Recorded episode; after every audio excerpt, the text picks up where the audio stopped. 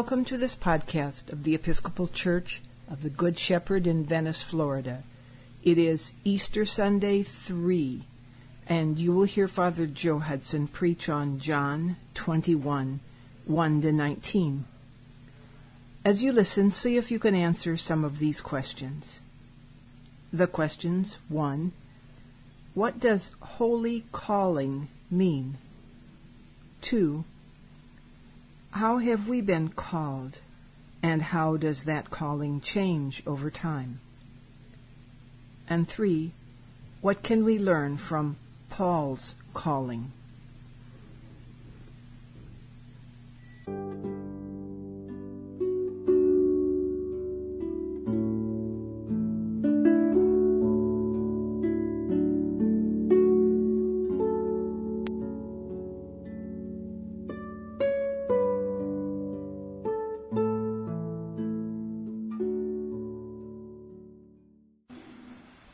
Holy Gospel of our Lord Jesus Christ according to St. John. Jesus showed himself again to the disciples by the Sea of Tiberias, and he showed himself in this way. Gathered there together were Simon Peter, Thomas called the twin, Nathanael of Cana in Galilee, the sons of Zebedee, and two others of his disciples. Simon Peter said to them, I am going fishing. They said to him, We will go with you. They went out and got into the boat, but that night they caught nothing. Just after daybreak, Jesus stood on the beach, but the disciples did not know that it was Jesus. Jesus said to them, Children, you have no fish, have you? They answered him, No. He said to them, Cast the net to the right side of the boat, and you will find some. So they cast it, and now they were not able to haul it in because there were so many fish. The disciple whom Jesus loved said to Peter, It is the Lord. When Simon Peter heard that it was the Lord, he put on some clothes, for he was naked, and jumped into the sea. But the other disciples came in the boat, dragging the net full of fish, for they were not far from the land, only about a hundred yards off. When they had gone ashore, they saw a charcoal fire there, with fish on it and bread. Jesus said to them, Bring some of the fish that you have just caught. So Simon Peter went aboard and hauled the net ashore, full of large fish, a 153 of them. And though they were so many, the net was not torn. Jesus said to them, Come and have breakfast. Now one of the disciples dared to ask him, Who are you? Because they knew it was the Lord. Jesus came and took the bread and gave it to them and did the same with the fish. This was now the third time that Jesus appeared to the disciples after he was raised from the dead. When they had finished breakfast, Jesus said to Simon Peter, Simon, son of John, do you love me more than these? Simon said to him, Yes, Lord, you know that I love you. Jesus said to him, Feed my lambs. The second time he said to him, Simon, son of John, do you love me? Simon said to him, Yes, Lord, you know that I love you. Jesus said to him, Tend my sheep. He said to him the third time, Simon, son of John, do you love me? Peter felt hurt because he had said this to him a third time, Do you love me? And Peter said to him, Lord, you know everything. You know that I love you. Jesus said to him, Feed my sheep. Very truly I tell you, when you were younger, you used to fasten your own belt and to go wherever you wished. But when you grow old, you will stretch out your hands, and someone else will fasten a belt around you and take you where you do not wish to go. He said this to indicate the kind of death by which he would glorify God. After this, he said to him, Follow me. The gospel of the Lord.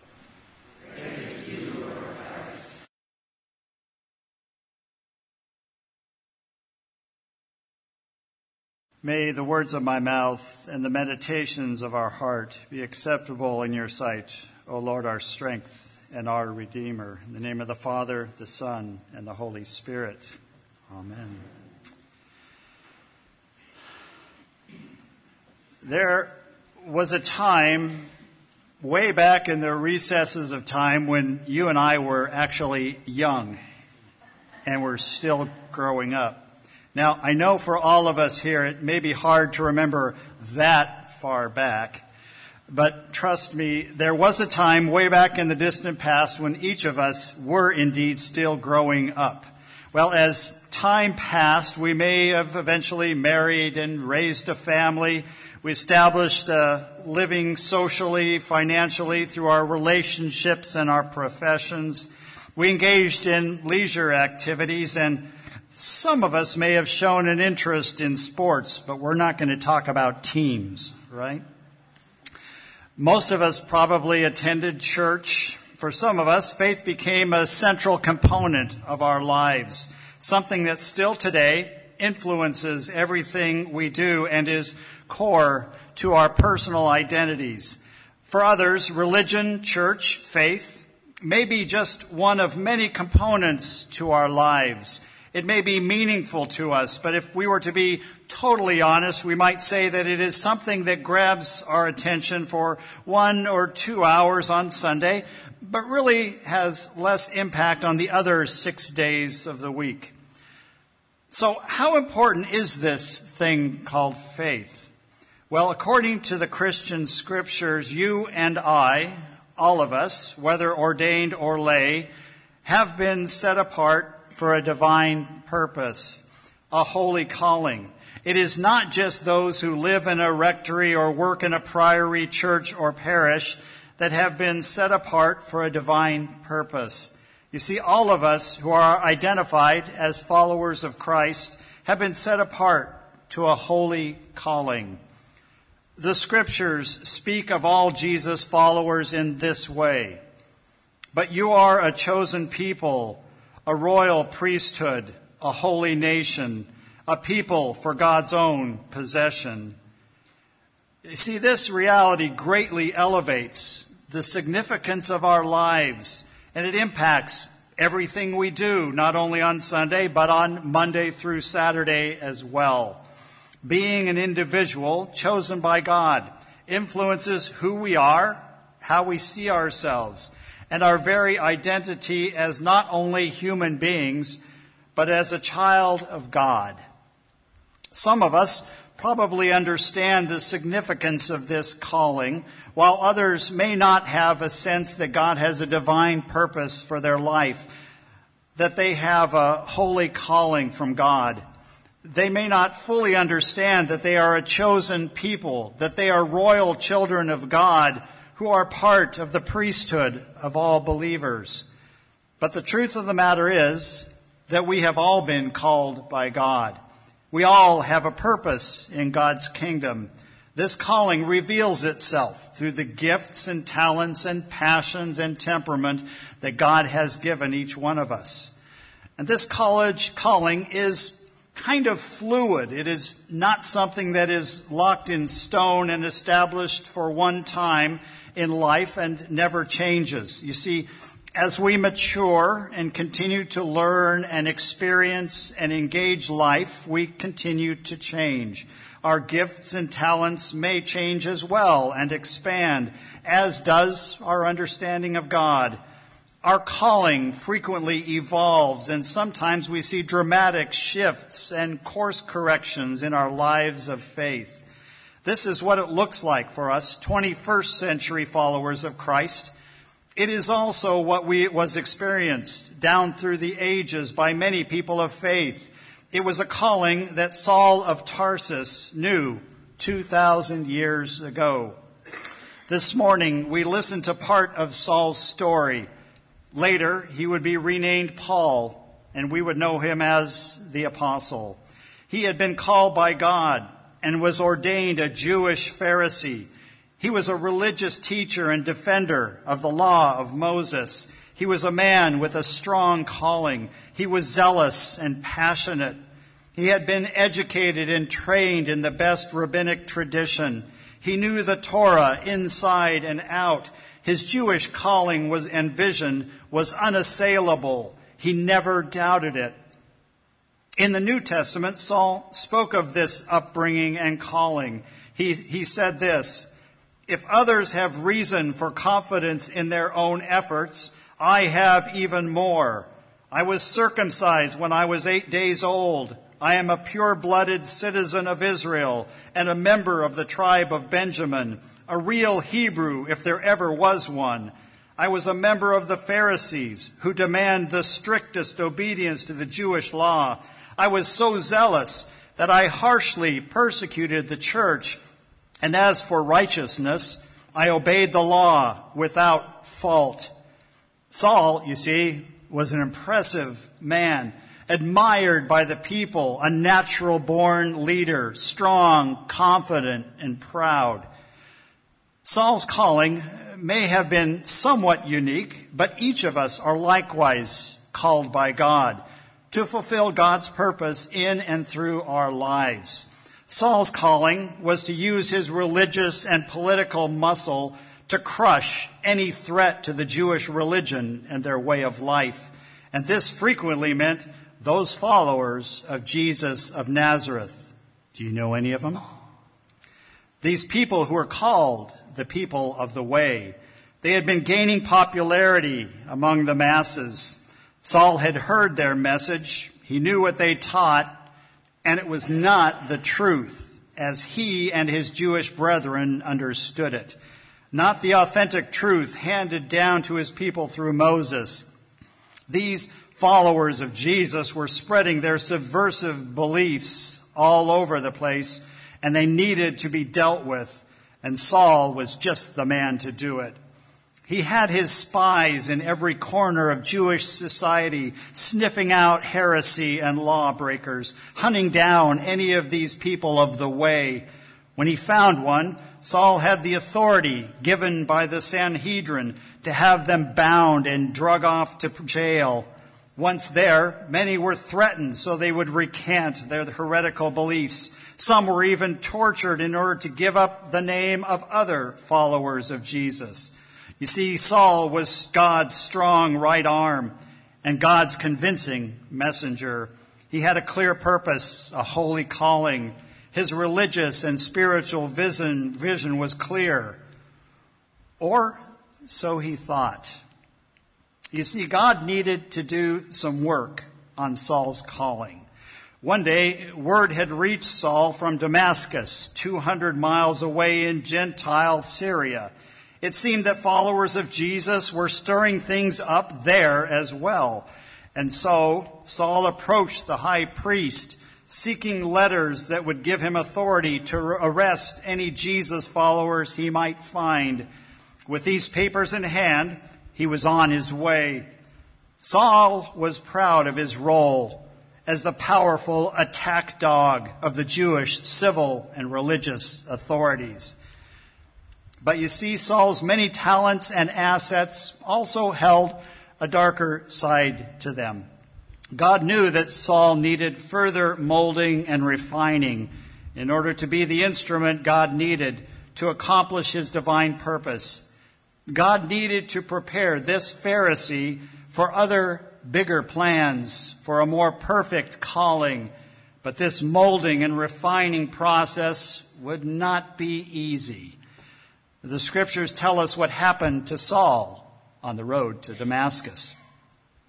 As he was approaching Damascus on this mission, a light from heaven suddenly shone down around him. He fell to the ground and heard a voice saying to him, Saul, Saul, why are you persecuting me? Who are you, Lord? Saul asked. And the voice replied, I am Jesus, the one you are persecuting. Now get up and go into the city, and you will be told what you must do. Saul picked himself up off the ground, but when he opened his eyes, he was blind. So his companions led him by the hand to Damascus. He remained there, blind, for three days, and did not eat or drink. You see, Saul was shaken to the very core of his being.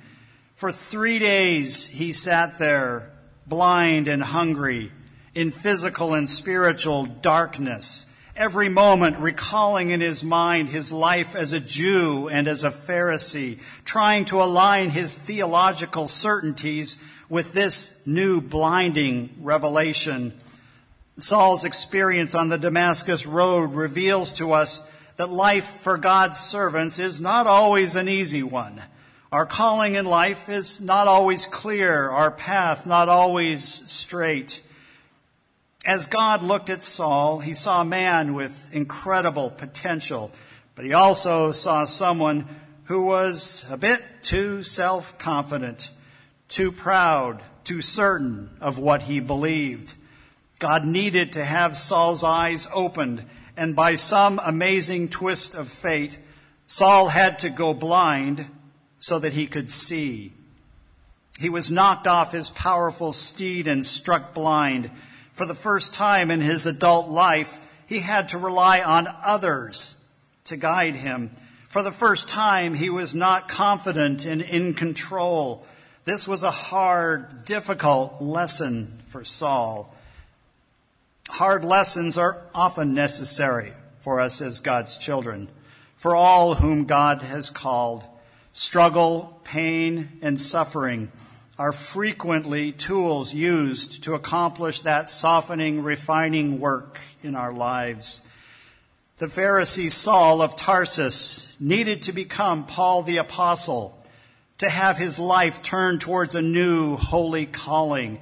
It took a blinding light, the divine voice, blindness, and reliance on others to begin accomplishing this, to redirect his life to radically turn him from a persecutor of the faith to the greatest defender and missionary of that faith. God has called millions of individuals down through the ages, just as God has called you and me. As Episcopalians, we received our initial foundational call at our Christian baptism. Through this holy immersion, we are called to renounce sin and evil and to follow in the teachings and way of life of Jesus Christ, our Savior. We follow Jesus' teaching and way of life through repentance, study, prayer, worship, and openness to the Spirit of God and involvement in various ministries that will facilitate the growth of God's kingdom. In a few minutes, you and I will reaffirm a brief summary of our baptismal commitments as they are seen in our bulletin. And as ordained Episcopal clergy, we have an additional calling and commitment from God besides our Christian baptismal commitment. Every year, we reaffirm this call before our bishop when attending the Chrism Mass. In just a few minutes, Father Bob, Deacon Michael, and I will reaffirm before you these vows. Although many of you may be familiar with your baptismal vows because you recite them at least once every year, some of you may not have attended an ordination service where the clergy's vows were recited. In your bulletin, you find the words of our commitment to our bishop and to the Episcopal Church in our calling as ordained Episcopal clergy, here are our vows. To proclaim Jesus' death and resurrection, to administer the sacraments of baptism and the Eucharist, and to care for God's people in the power of the Spirit, to give ourselves to prayer and study, to minister the Word of God and the sacraments of the new covenant, that the reconciling love of Christ may be known and received, to be a faithful servant to all those committed to our care, patterning our lives in accordance with the teachings of Christ, so that we may be wholesome examples to our people. This is our commitment. Now, as you and I strive to fulfill our calling and our baptismal or ordination vows, we do not always fulfill every point perfectly. Although we are each indwelt by the presence of Christ, we still reside in human skin, with human temptations and human frailties. But as called and baptized children of God, when we fall short, we are expected to seek forgiveness and amend our ways as God enables us.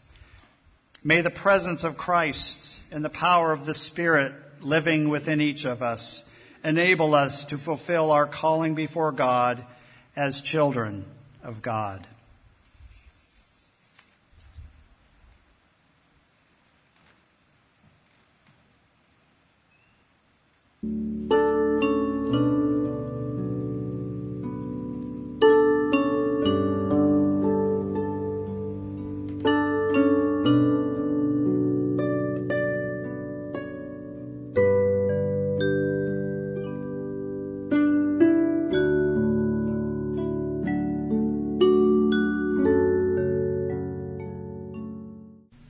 Questions 1.